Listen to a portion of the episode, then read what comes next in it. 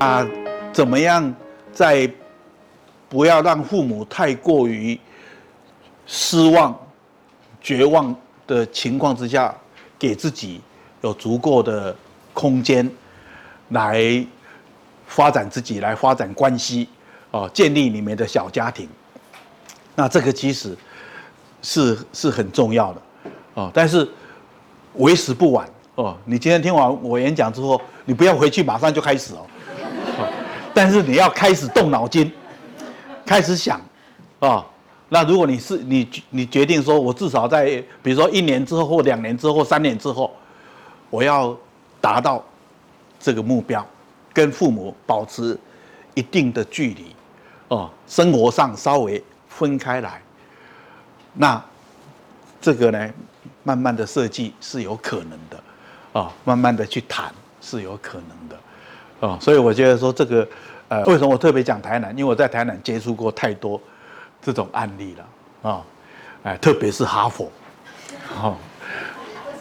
啊，啊，因为因为哈佛很多是来自呃台南地区的一些望族，或者是一些呃老一辈的他创业，他有一定的成就，啊。然后他的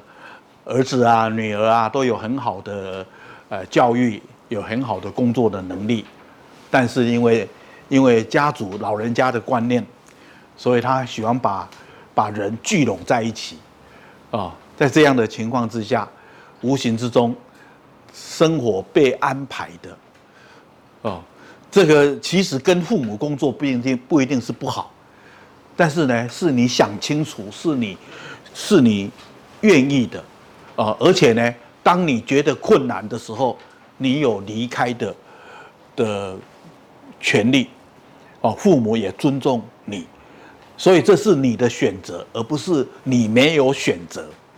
哦，这个这个差很多，哦，这个差很多，是你的选择，我选择跟父母住在一起，或者我选择跟父母一起工作，那这是这是另外一种状态，啊。但是如果你不是你的选择，你有一点，你没有选择，你必须要这样，你被迫要这样，那我觉得这个对你个人的身心，对你的小家庭的关系，都是会有造成很一定的压力，啊，然后内心也会有一定的挫折感在里面。那为什么我要谈这个部分？因为刚刚园长有提到。说孩子进入小学这个阶段，家长要做准备。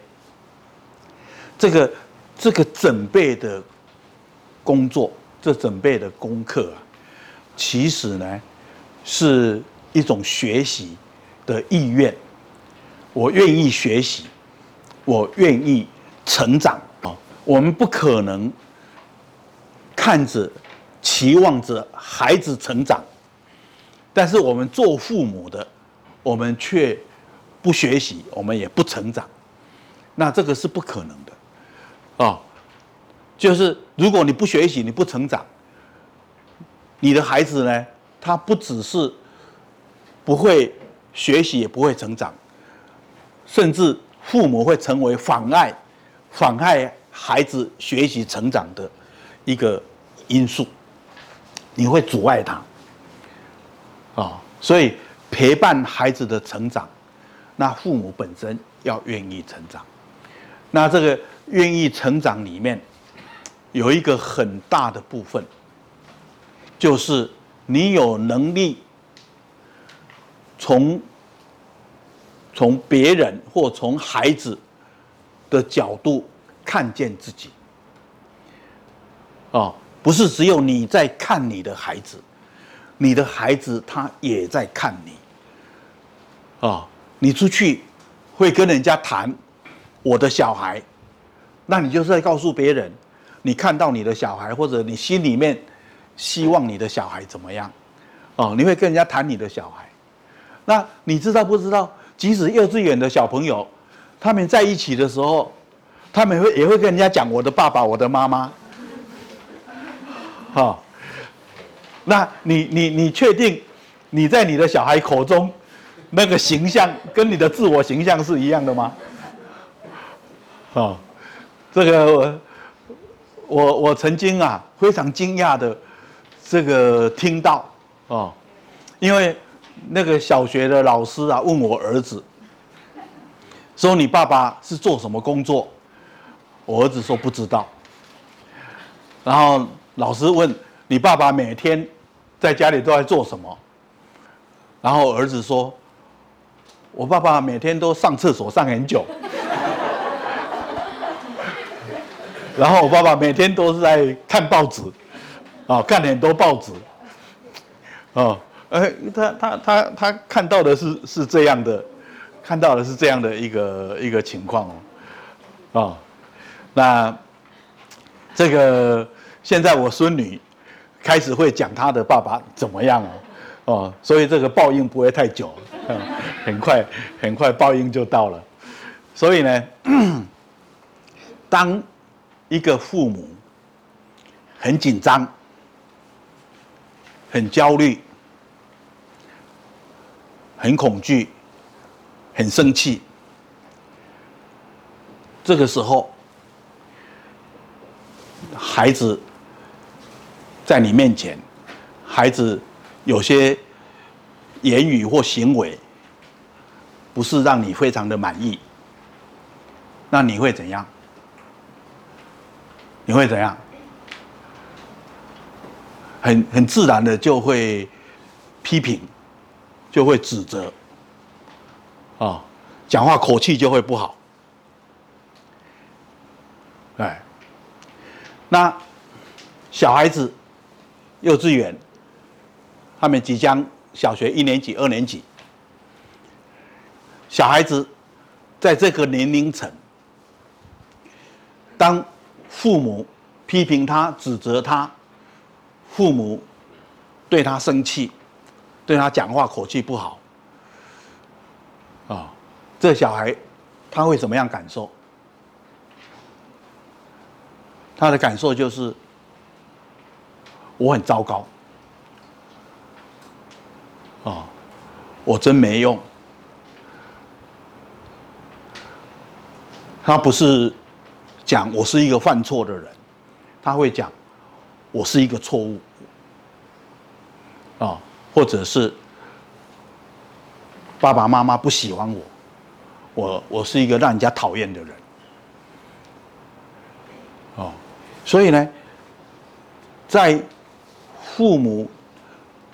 心情。不好的时候，父母有压力的时候，哦，不管是个人的生活，或者因为父母的关系，哦，或者是父母跟长辈之间有一些困难的时候，常常小孩子不自觉的就会觉得自己很糟糕，自己很没有能力，哦，没办法满足父母，没办法让这个家庭变得和好，没办法。解决父母的困难，当然，小孩子解决不了父母的困难，但是很多小孩莫名其妙的，他会有这种自我的要求，甚至使命感，啊，所以很多小孩他会变得很乖、很听话、很用功，啊，把功课都做得很好，品学兼优，但是呢，他不是在照顾自己，他是在照顾父母，照顾这个家庭，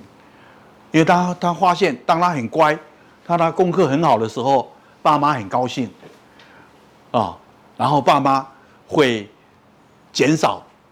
冲突，然后这个爷爷奶奶会欣赏爸爸妈妈，然后会肯定爸爸妈妈把孩子教得很好，所以。他不是说他真的那么想要做好，而是他觉得他有责任要照顾好父母。哦，那我觉得一个小孩，我们做父母亲的，我们在帮助这个小孩